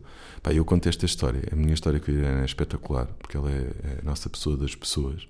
Pá, e a diferença é tão grande, tão grande, tão grande, da nossa, da forma como, como nós empatizávamos um com o outro, com, com com a forma como nós olhávamos para a vida. Efetivamente, o você havia um afastamento. O tu trouxe, trouxe uma proximidade gigantesca. Pá, e, hoje, e hoje os dois contamos muitas vezes esta, esta, esta história. E é giro, isto faz mais confusão hoje em dia aos miúdos, não é? Miúdos com 20 e tal anos chegam cá e vêm, ah, eu CEO, tenho que não sei o quê. Pá, não, ainda este fim de semana nós, nós tivemos aí um evento, a convenção comercial, fomos 70, 70 pessoas para óbitos, passaram dois dias. E ainda há alguns miúdos que têm, que têm, que tivemos mais próximos, estivemos todos juntos em team building, não sei, têm alguma dificuldade. E eu passei, passei estes dois dias, trata-me por tu, experimenta, experimenta. E depois eles ah, eu não consigo, não. depois consegue. E o que é certo é que depois, passado dois shots, não, estou a brincar, tudo, se torna, tu- tu- tudo, tudo se torna, tudo se torna mais fácil. Mas hoje, eu- o que eu posso dizer, e resumindo, hoje eu sou muito mais feliz por ter todas as pessoas a tratar-me por tu dentro do, do Doutor Finanças. Porque hoje eu estou mais, eu sinto mais ligado. Isto pode- é assim uma coisa que quem não passa por ela se calhar não consegue sentir da, da forma como eu estou a sentir, mas efetivamente isto aproxima. O tu tratares, aproxima as pessoas. É uma coisa que traz mais proximidade. E isso é bom, isso é uma coisa boa. Eu não quero pessoas afastadas de mim, eu quero pessoas próximas de mim, todos nós. É? Numa empresa, então, nós queremos que todos estejamos o mais próximos possíveis. Então, qualquer barreira que eu possa cortar, eu corto. E hoje, eu, com alguma assertividade, eu, eu digo que hoje eu estou muito mais próximo das minhas pessoas, não tenho dúvida nenhuma em relação a isso. Só com, este, com esta pequena alteração de, de preconceito, entre aspas. My money don't jiggle jiggle, it folds. I like to see you wiggle wiggle, for sure. It makes me wanna dribble dribble. You know, riding in my Fiat, you really have to see it. Six feet two in a compact, no slack. But luckily the seats go back. I got a knack to relax in my mind. Sipping some red, red. Outra, outra coisa gira que tu também andas a fazer é almoçar com pessoas. eh, Agora, tu quase todos os dias, não sei se tu vais partilhando no, no LinkedIn que almoçaste com esta pessoa, almoçaste com aquela. Eh, como é que surgiu essa, essa ideia e como é que isso concluiu? Olha, chegando ao fim, hoje estou em jejum intermitente, porque como tu disseste, e bem, isto tornou-se quase todos os dias. Portanto, agora estou aqui, estou aqui, iniciei esta, esta, esta camada para não, não me tornar uma bola. Mas, mais uma vez, isto foi uma coisa completamente emocional, pouco pensada, não foi no departamento de marketing nem comunicação. E se fizéssemos aqui uma, man- uma coisa que o Rui Bairrada chegasse cá todos os dias de manhã, se inspirasse e fosse escrever umas coisas para o LinkedIn? Não, não foi, não foi nada disso. Isto começou com um desafio interno, ainda no fim do Covid. Foi alguém que nos, no, no nosso grupo de direção de, do WhatsApp partilhou um vídeo muito giro, que está alguém a brincar, a brincar, entre aspas, que era um médico, a dizer, ah, nem sabe últimas notícias, não sei quantos casos, blá, blá, blá." depois aquilo acabava com o anúncio, de, sei lá, uma cerveja aumentou 3 cêntimos. Era uma coisa assim. Ficava, a malta ficava toda assim em suspense e no fim a grande alteração que tinha sido foi a cerveja que, que aumentou. Pá, eu peguei naquilo, estávamos todos mais ou menos em casa, brinquei com aquilo e disse hum, pá, que se alguém replicar este, este áudio, mas com fizer um, um, um spot para o Doutor Finanças, eu ofereço um almoço. E assim foi. A malta começou a divertir-se e começaram todos a fazer áudios. E nós começámos todos a rir e eu cumpri a promessa. E a promessa, eu depois vejo, almoços, mas almoçar fora não. Vamos fazer um almoço no meu gabinete. Então, durante algum, tempo, as pessoas que responderam a esse desafio, de manhã tinham que chegar cá mandar-me um, um WhatsApp ou um e-mail a dizer o que é que queriam comer. Tinha que estar na Glovo, numa daquelas plataformas, no, no Uber, porque eu tinha que mandar vir, para mandar vir, e eu comia o mesmo que a pessoa comia. Eram as, as regras. Qualquer coisa que tu. Pronto, durante ali a, a- as primeiras coisas eu enjoei sushi, toda a gente, não sei porquê, toda a gente quis vir comer sushi comigo. Enjoei, não, não, estou a brincar, mas era o prato preferido para as pessoas escolherem, começou assim. E depois eu achei aquilo giro. Achei giro porque, porque naqueles almoços eu conhecia as pessoas, não os CVs. Isso para mim fez o clique. porque efetivamente as pessoas e os CVs vão ter sido escolhidos por alguém, que não por mim. Hum, Por mim eu tenho, tenho oito na comissão eh, executiva a reportar a mim. Os outros todos não, os outros todos alguém há de ter visto competências técnicas para desempenhar uma determinada função, que provavelmente, ou com alguma certeza, não fui eu. Portanto, eu, eu aproveitei esses almoços para conhecer as pessoas, para conhecer as pessoas. Pá, e foi, foi giríssimo, para, para, para conhecer as pessoas e para as pessoas me conhecerem a mim, não é? Para conhecerem o, o Rui Bairrada fora, eh, sem bata vestida e, e fora deste contexto. Pá, aquilo tornou-se tão giro que eu disse, vou com- com- fazer isto com mais pessoas.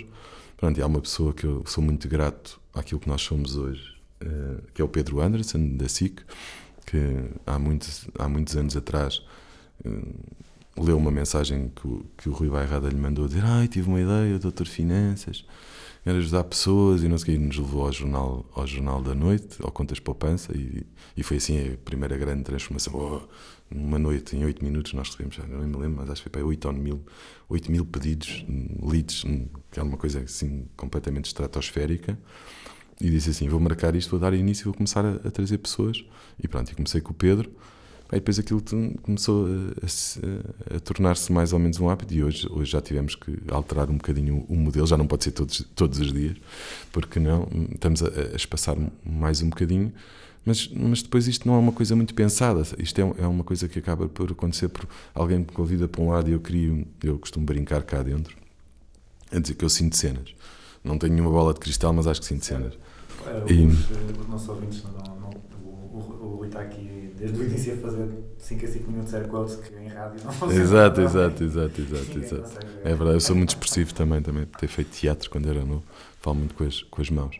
Mas isto para te, para, para te dizer que, que não há assim uma grande agenda, não há nenhum, nenhum alguém que, tipo o Tim Vieira, estávamos os dois a falar que tu também, também fizeste podcast com ele, era alguém que eu seguia no LinkedIn e que tinha muita curiosidade em perceber o que é que é isto de ser, de ser investidor e os projetos que ele tem, e lhe mandei uma mensagem no LinkedIn e ele aceitou e veio cá almoçar, como sei lá, uma história gira que aconteceu de alguém que, que se meteu comigo no LinkedIn e que eu fui encontrar em, em, eh, num jogo de futebol no- em Liverpool com, com o Benfica, que ficámos lado a lado e depois ele chegou cá, o Rui, nós seguimos no LinkedIn, não estava em Liverpool a ver, a, ver o Benfica, estávamos duas cadeiras ao lado, olha, é giro, não sei quem, não sei o que, ele lembrou-se, ele veio cá, uma história espetacular, uma história, uma história de vida espetacular, oficial da Marinha, está a ter agora um MBA, pá, uma coisa muito gira.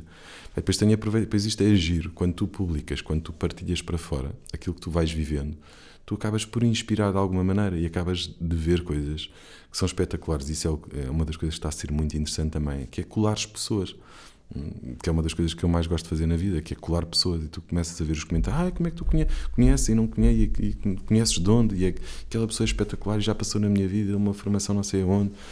Começas a ver isto à tua volta, isto começa a criar uma teia de pessoas. Portugal é, é simpático para fazer isto, porque efetivamente nós, isto é mesmo uma ervilha, não é só não é?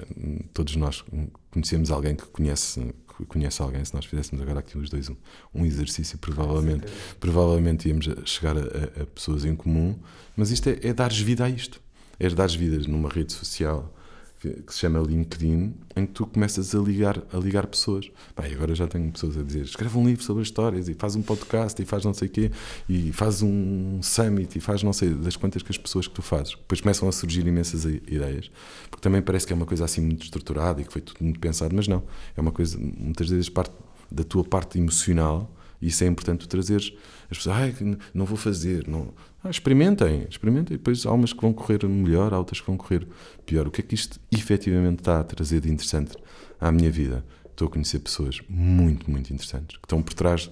Nós, eu conheci-as pelo aquilo que elas fazem, na maior parte dos casos, profissionalmente. Epá, e depois, quando tu consegues ter uma conversa à mesa, que ajuda, não é? Ajuda sempre teres uma conversa à, me à mesa e con consegues perceber o percurso, a história, como é que aquilo aconteceu e se, era estafeta ou não era estafeta, ou como é que começou, ou como, quais foram as dificuldades e não foram as dificuldades. Pá, aquilo efetivamente tem sido conversas muito, muito, muito interessantes. My money don't jiggle jiggle, it folds. I like to see you wiggle wiggle, for sure. It makes me wanna dribble dribble. You know, riding in my Fiat, you really have to see it. Six feet two in a compact, no slack. But luckily the seats go back. I got a knack to relax in my mind, sipping some red, red wine. Agora vamos passar para temas ainda mais pessoais, que tem sido bastante pessoal até agora. E a primeira pergunta é como é que é um dia normal na tua vida e como é que seria o dia ideal? Olha, eu, eu começando pelo fim, eu tenho a sorte, eu tenho a sorte dos meus dias serem hum, praticamente todos ideais e muito poucos ideais. Porque eu construí uma coisa à minha volta porque eu faço efetivamente aquilo que eu gosto. Eu faço coisas que eu gosto e tudo o que eu não gosto, que são coisas mais chatas, mais rotineiras, eu não sei o que, eu fui conseguindo resolver e criei pessoas à minha volta uma equipa à minha volta que as fazem.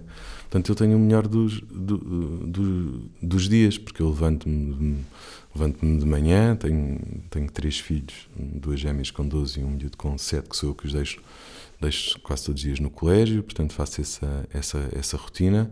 Depois chego ao, chego ao escritório, tenho a minha agenda, hoje tenho, tenho agenda, mas para isso fui buscar a, a minha Sara, um serzinho de luz que apareceu na minha vida, que organizou, que organizou que é quem trata toda, toda, toda a minha agenda e, e os almoços e outras coisas, e, estas coisas como estamos aqui a fazer hoje, traça essa camada, que era uma coisa que a mim hum, que não era uma coisa espetacular para mim fazer, e eu faço aquilo que realmente me dá gozo, que é, hum, como percebeste, nós andámos aí pelos três, pelos três andares do Doutor Finanças e eu gosto de estar no meio das pessoas e, e ver, é normal se alguém cortar o cabelo ou pintar, não, eu lhe diga que pintou o cabelo porque eu todos os dias passo por aquela pessoa e vou falar com ela e, e vou sentir o que é que ela está a sentir e se ele está mais mal disposto, eu chamo ou está assim com ar mais e o que é que aconteceu na tua vida pessoal ou profissional, ou seja, essa é, é aquilo que realmente me dá gozo.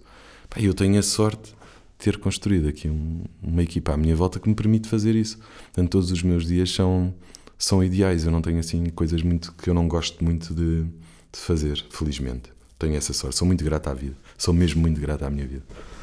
Eh, agora a, pergunta seguinte era que técnicas ou práticas ou apps é que utilizas para, para ser mais eficiente, para gerir melhor o tempo ou para seres mais feliz? Para além da Sara, já falaste Uhum. da Sara. A Sara é a minha melhor aplicação, claramente. é a minha, claro, é, tipo, é quem eu quem gera toda a minha agenda, a quem eu, eu- quem eu, a quem eu peço tudo, a quem prepara ah, os almoços, prepara, e quando eu digo prepara, é prepara ah, para me dar conhecimento sobre os convidados, que também é importante, não é? As pessoas, quando são convidados, eu não, nunca, nunca tive com eles, fazemos ali algum trabalho preparatório para eu também conhecer, para, para conseguir levar a conversa também para a parte mais, menos, ah, menos currículo e, e- e mais pessoal, porque é aí que, que acho que está a verdadeira partilha. Pá, depois tenho, nós, hum, tenho, nós temos muitas ferramentas internas que me permite, hoje vou ao meu telemóvel e sei tudo o que está a acontecer na, na empresa, portanto, em termos para, para a gestão do meu dia e das decisões que tenho que tomar e das reuniões que vou tendo, nós temos tudo muito, muito, muito, muito informatizado, ou seja, usamos hum, as nossas ferramentas, o Teams para, para fazer hum, reuniões, usamos Power BI, usamos o Gira nas partes mais tecnológicas, usamos muitas ferramentas que nos dão muita, o Confluence, que nos dão muita informação enquanto base de, conhecimento. Eu tiro eh, a minha, quando chego ao escritório, hum, eh, ali a primeira hora, duas horas é, é a recolher inputs, é, é no meu gabinete eh, a perceber o que é que está a acontecer, a ver o que é que está a acontecer na empresa toda, porque depois dá-me ferramentas para, o- para o resto do meu dia, para as conversas que vou ter, ou onde é que eu tenho que ir falar com quem, ou quer que seja. Portanto, temos, temos a sorte de ter, ter, ter todas essas, essas ferramentas que nos ajudam, que nos ajudam, que me ajudam também bastante. Houve alguma, alguma ferramenta aqui na empresa ou mais, mais na vida pessoal, ferramenta ou uma prática que tenha sido muito impactante, tenha feito uma diferença assim dramática? Ou... Assim, nós, nós utilizamos uma, uma ferramenta que hoje tem um impacto gigante cá, que no início era uma coisa mais. Todos nós olhávamos para ela como uma coisa chata, que é o Confluence, que é uma base de conhecimento onde nós hoje temos a empresa toda, todas as áreas estão dentro do Confluence. Portanto, hoje, qualquer pessoa que entre, que sai, que- alguém que entre um, hoje, nós damos acesso ao, ao Confluence, tem acesso à, à história da empresa toda, aquilo tudo que nós fazemos no- em todas as áreas. Portanto, foi uma, uma ferramenta que, que no início todos nós achávamos, "Ih, é uma coisa chata, mais um sítio para nós pormos coisas, e hoje toda a gente, lá estou eu a fazer gestos, toda a gente, mas basicamente agora estava aqui a fazer tipo uma vénia, uma vénia ao a um- hoje todos olhamos para aquilo como uma coisa maravilhosa que nós todos usamos e onde nós temos em- em- a informação toda estruturada e organizada e, e que numa empresa já com, com 190 pessoas e a fazer tantas coisas em tantas áreas, hoje já já temos data science, já temos um business technology, temos várias coisas além daquilo que é visível, visível para fora, que é por um lado o portal de literacia doutorfinanças.pt, por outro o intermediário de crédito. Nós fazemos muito mais, muito mais coisas hoje em dia e essa ferramenta efetivamente vai fazer toda a diferença dentro do Doutor Finanças. Alguma tarefa que tu saibas que se calhar não é o mais eficiente, não, não estás a ser muito produtivo, mas que achas importante fazer de fazer? Para mim, isso para mim já hoje é claro. As pessoas olham para fora e veem se eu estiver a tomar um café com alguém durante meia hora que aquilo é improdutivo. Nós estamos ali na cavaqueira. Para mim é das coisas melhores e mais produtivas que existem, que existem no mundo. Portanto, há muitas tarefas que tu podes olhar como improdutivas, que basicamente são aquelas que não estás agarrado a, um a fingir que estás a trabalhar, estou a brincar, que não são que todas as outras, quando estás a tomar um café ou estás a conversar no, no corredor, que, que, que as pessoas olham para aquilo como uma coisa má. "Ih, em vez de estar a trabalhar, está ali na, na, na cavaqueira. Epá, eu acho isso que é das, das ferramentas mais espetaculares que qualquer empresário pode ter, que é sentir, é, é sentir o que as pessoas estão a sentir, e isso é maravilhoso. Portanto, o que os outros acham, ou que poderão achar por preconceito, ou o que quer que seja, pode ser uma coisa improdutiva, eu, eu adoro e, e- e eu tenho a sorte, não é? Tenho uma sorte que é que quando as pessoas estão a falar comigo, ninguém vai lá dizer, eu não sei o quê. dizer, ai, está a falar com o Rui Bairrada, é uma coisa, estou a brincar, estou a brincar, estou a brincar, não, estou na cavaqueira lá, eh, mas hum, normalmente também estou na, também estou na cavaqueira. Eh, como é que tu fazes para desenvolver novas competências? Ou quando precisas de aprender uma coisa nova, qual é que é a técnica, o método? Eu costumo dizer, eu tenho método de esponja. O método de esponja é, é estares atento à tua volta. Eu, como te disse, não tenho formação superior, nunca fui grande aluno e cada vez que vou fazer alguma formação, que já fiz algumas em liderança, ainda agora recentemente estive na Nova a fazer mais uma coisa sobre liderança, bem, não é assim a coisa mais espetacular da vida para mim. É monotonia, aquela coisa de ir para a escola aprender ou ler livros. Eu não, também te disse em off que não leio. Tenho a sorte de ter pessoas à minha volta, e foi isso. Eu tenho a sorte de ter oito pessoas que reportam a mim que todas acrescentam. E como eu estou muito em contacto, eu estou sempre a aprender com eles. E estou sempre, ainda agora temos um, o Hugo Rosa Ferreira, teve, teve um mês, está a fazer um MBA, teve um mês nos Estados Unidos, chegou cá ainda na semana passada, almocei com ele. Aí aprendi imenso sobre o que ele aprendeu. Não é? Porque depois as pessoas vão partilhando comigo aquilo, aquilo que aprendem. O exemplo é os livros, não é? estava a brincar há bocadinho também off contigo. Eu não, não, não gosto muito de ler, mas tenho a sorte destas pessoas, quando acham que é importante para alguma coisa que nós estamos a passar, a algum momento, alguma decisão que temos que tomar, que leem imenso, e felizmente tenho pessoas à minha volta que leem mesmo muito, e partilham páginas comigo. Partilham páginas, ou certos, ou coisas, ou dizem, olha Rui, acho que devias ler isto, ou ou ler aquilo. A minha capacidade de ter esta, esta abertura para o mundo de querer receber. Querer receber, olha, se ele acha que é relevante, então eu vou ler. Se ele acha que não sei, eu estar atento, ou, ou querer aprender com o que os outros aprendem. Onde- E, e- e ser o tal esponja tem- tem-me ajudado, ajudado bastante. My money don't jiggle jiggle, it folds. I like to see you wiggle wiggle, for sure. It makes me wanna dribble dribble. You know, riding in my Fiat, you really have to see it. Six feet two in a compact, no slack. But luckily the seats go back. I got a knack to relax in my mind. Sipping some red, red wine. Muito bem, então agora vamos passar para o que eu chamo a grelha fixa, que são as perguntas que são iguais para, para todos os convidados, no formato que os americanos chamam de rapid fire questions, assim, respostas mais, eh, mais rápidas. E a primeira é uma empresa ou um guru da gestão que tu admires, além do, do Finanças Fórum. Olha, todas, todas, todas, isso é, um- é- isso- quando tu, tu vives apaixonado por, por aquilo que fazes e pelo teu mundo, tens dificuldade em sair, em, em- em sair para fora, porque eu tenho esta dificuldade de, como, como te disse, esta é uma empresa totalmente emocional e eu, à volta, como não conheço as histórias, só vejo racionalidade, portanto, eu, tenho dificuldade em fugir fora do meu mundo.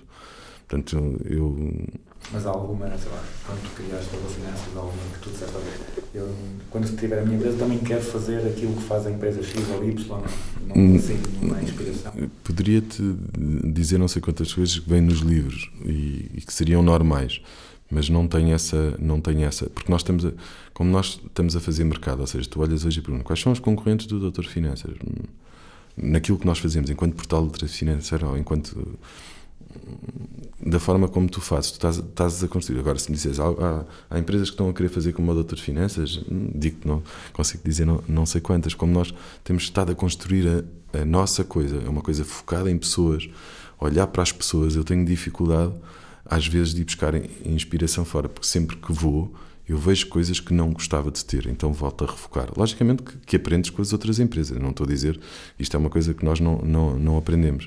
O que é que eu prefiro? Prefiro que sejam os outros a ir beber, que me ponham em causa, estão-me sempre a pôr em causa, e depois em conjunto nós desenhamos um determinado caminho, que é isso que acontece nas nossas reuniões de comi- comissão executiva, por exemplo, todos, todos acrescentam, todos trazem muitas experiências e muitas coisas que vão vivenciando, e depois todos juntos e em conjunto conseguimos transformar uma coisa que é doutor Finanças. Eu, eu sou quase, quase como o barómetro cá dentro, como tenho a sorte de ter começado no início, tentar trazer para dentro para que isto continue a ser aquilo que nós acreditamos, aquilo que é focado nas nossas pessoas, ou seja, não vou sempre, não vou muito, muito lá fora.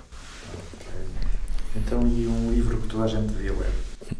Olha, eu sou, eu sou brincalhão e, e- e aqui também, também vou brincar. Vou-te dizer que é o Doutor Finanças e a Bata Mágica, que vocês não estão a ver, mas que está aqui em cima da mesa onde nós estamos a gravar, que eu ofereci há bocadinho ao António, que é um livro para o primeiro ciclo. É um livro sobre finanças pessoais para o primeiro ciclo, para miúdos dos 6 aos 10 anos, que ensina algumas coisas básicas, Hum, porque eu acredito mesmo que a vida é feita por coisas mais básicas e nos adultos. Eu tenho a certeza que quem ler este livro também vai aprender, mas que não seja porque traz um conceito de três milheiros, que é o gastar, o poupar e o ajudar. E se nós, os adultos, olhássemos para a nossa vida financeira neste- nestas três vertentes, só aí nós já, eu já estava a acrescentar valor às pessoas que lerem este livro. Porque acho que mesmo nós devemos gastar, também acho que devemos poupar, mas também acho que devemos ajudar. Acho que nós, todos nós, tivemos amigos nas últimas crises passaram por dificuldades. Amigos daqueles que nós achamos que nunca ia acontecer a eles, que só acontecia aos outros. Portanto, nós temos alguma parte do nosso orçamento também para ter, para ter a disponibilidade para ajudar os outros. Eu acho isto fantástico. Portanto, este livro, além dos conceitos que eu acho que quando falámos há bocadinho, que é saber fazer o orçamento, quanto é que ganho, que são coisas muito básicas, mas que fazem toda a diferença na vida das pessoas. Se este livro trouxer para esta camada das pessoas que nos estão a ouvir, se lerem, e se, se só este conceito destes, destes três milheiros eram, eu já me sentiria feliz por acrescentar este valor com este livro para o primeiro ciclo. Agora, agora voltamos ao, aos misconceptions, não é? Um conceito da gestão ou uma prática da gestão que tu vejas eh, mal compreendida ou mal aplicada à tua volta noutras empresas? ou- Era que, eh, eu vejo muitas vezes as pessoas quando falam, falam nas empresas, não falam nas pessoas. Falam sempre nas empresas. A empresa é isto, a empresa é aquilo, a empresa não sei quem. E aquilo está, está muito, sempre muito ali- alicerçada no CEO ou no responsável, ou quer que seja. Portanto, quer dizer que empresas com milhares de pessoas é uma empresa e uma pessoa. Hum, pá, eu acho que isto tem que cada vez sair mais daqui. Eu acho que as pessoas têm que ter palco. Eu adoro. Das coisas que me dá mais prazer é ver um dos meus a ter palco, é ver a Irene em conferências pelo país inteiro, é ver cada vez mais pessoas de- dentro do Doutor Finanças a assumir o seu papel, o seu propósito, não para dentro, mas também para fora. Eu acho isso maravilhoso. E o que eu sinto lá fora é que, é, é que está muito hierarquizado, não é? Ali só uma pessoa, duas que falam, ninguém pode mais falar, e o resto é um monte de seres que lá estão que não têm voz. E isso era das coisas que eu gostava que, que aqui nunca acontecesse e, eu, e é uma das coisas que eu mais faço e mais luto, que é para todas as pessoas, assim elas queiram, tenham o seu palco. E todas as pessoas são interessantes para, para poder partilhar com os outros a sua experiência ou, ou aquilo, aquilo que fazem na sua atividade. Eu não sei o que é que eu não sei o que é que, sei lá, no IT, não é? Eu percebo zero de IT, mas o João Saleiro, que é o nosso CTO, percebe muito mais do que eu. Eu não sou capaz de fazer um podcast sobre, sobre aquela linguagem toda estranha que eles falam e, e- que escrevem. E porquê é que eu hei de castrar alguém de passar esse conhecimento? Não, é? não posso castrar, não, não o quero fazer, não, não me faz sentido fazer. Portanto, o que eu diria, o que mais olho lá para fora e, e me cria às vezes alguma comichão, entre aspas, é é o não estarmos todos alinhados para dar voz às pessoas. As pessoas, são, as pessoas devem falar e devem, devem partilhar aquilo que, que sentem e o que podem acrescentar. Porque isso vai acrescentar aos outros, atenção. Isto é sempre que alguém que ouve alguém que percebe de uma determinada coisa pode aprender alguma coisa com essa pessoa e eu acho isso maravilhoso. E uma, um conceito ou uma prática da gestão acerca do qual tenhas mudado de ideias? Olha, o teletrabalho. o teletrabalho, como te disse há bocadinho. não- foi a mais fácil. essa, foi, essa para mim foi, foi das mais fáceis e se calhar das que tem mais impacto na vida das pessoas. Das, das mais difícil para mim de perceber, mas há das medidas que, em termos de impacto na vida pessoal das minhas pessoas, das nossas pessoas, teve um impacto maior. E isso é fantástico quando tu percebes isto. Quando tu percebes que, que és- tens dificuldade em mudar uma coisa, mas que consegues mudar e que isso impacta na vida das pessoas, tens essa constatação desse facto, olhas para trás e pensas zero na dificuldade que tiveste em mudar a tua opinião. Zero. Eu hoje olho para trás, assumo sempre que, tinha, que era cético e com um sorriso. É, Olha, estava mal, tranquilo. Estava mal, estava mal. Bora lá melhorar. Eh, se nós colocássemos um cartaz à entrada de todas as escolas de gestão do país, para ser em português, com uma frase tua, um conselho aos estudantes de gestão, qual é que seria essa frase, esse conselho? Falha e vais ter sucesso. E finalmente a pergunta mais difícil de todas, eh, uma música para concluirmos o programa. Olha, como eu te disse, como o meu grande amor é, é o crédito e habitações, tinha que ter alguma coisa a ver com, com casas e com esta coisa dos, dos créditos para acabarmos isto em beleza e produtos já agora. Nós somos em- não, não. nós somos nós somos intermediário de crédito, efetivamente nós fazemos estas coisas todas à volta, mas nós, nós ganhamos dinheiro, como é óbvio, não, não das pessoas, porque nós não cobramos nada às pessoas, quem nos paga a nós são os bancos, as financeiras, as seguradoras, porque nós levamos por lá clientes. Portanto, eu estive aqui a fazer isso e lembrar-me, pá, e o que me veio à cabeça foi os chutes, a minha alegre casinha, portanto, acabamos com a casinha dos chutes. Muito bem. Eh, Então, Rui, eh, muito obrigado pela disponibilidade e, e pela, pelo tour, pela, pela tua finanças e que continuem a ajudar pessoas e, e continuar a ter sucesso. Obrigado, António, foi um gosto estar aqui a falar contigo. My money don't jiggle jiggle, it folds. I like to see you wiggle wiggle, for sure. It makes me wanna dribble dribble. You know, riding in my Fiat, you really have to see it. Six feet two in a compact, no slack. But luckily the seats go back. I got a knack to relax in my mind. I'm sipping some red, red wine. E assim termina o primeiro Business as Usual da quinta temporada com o Rui Bairrada. Foi uma conversa muito divertida e pouco dada a financeiros. Recomendo-vos que visitem o site do Doutor Finanças, quer seja para fazer um check-up ou para ler os muitos artigos. O Business as Usual regressa para a semana. Para já, fiquem com chutos.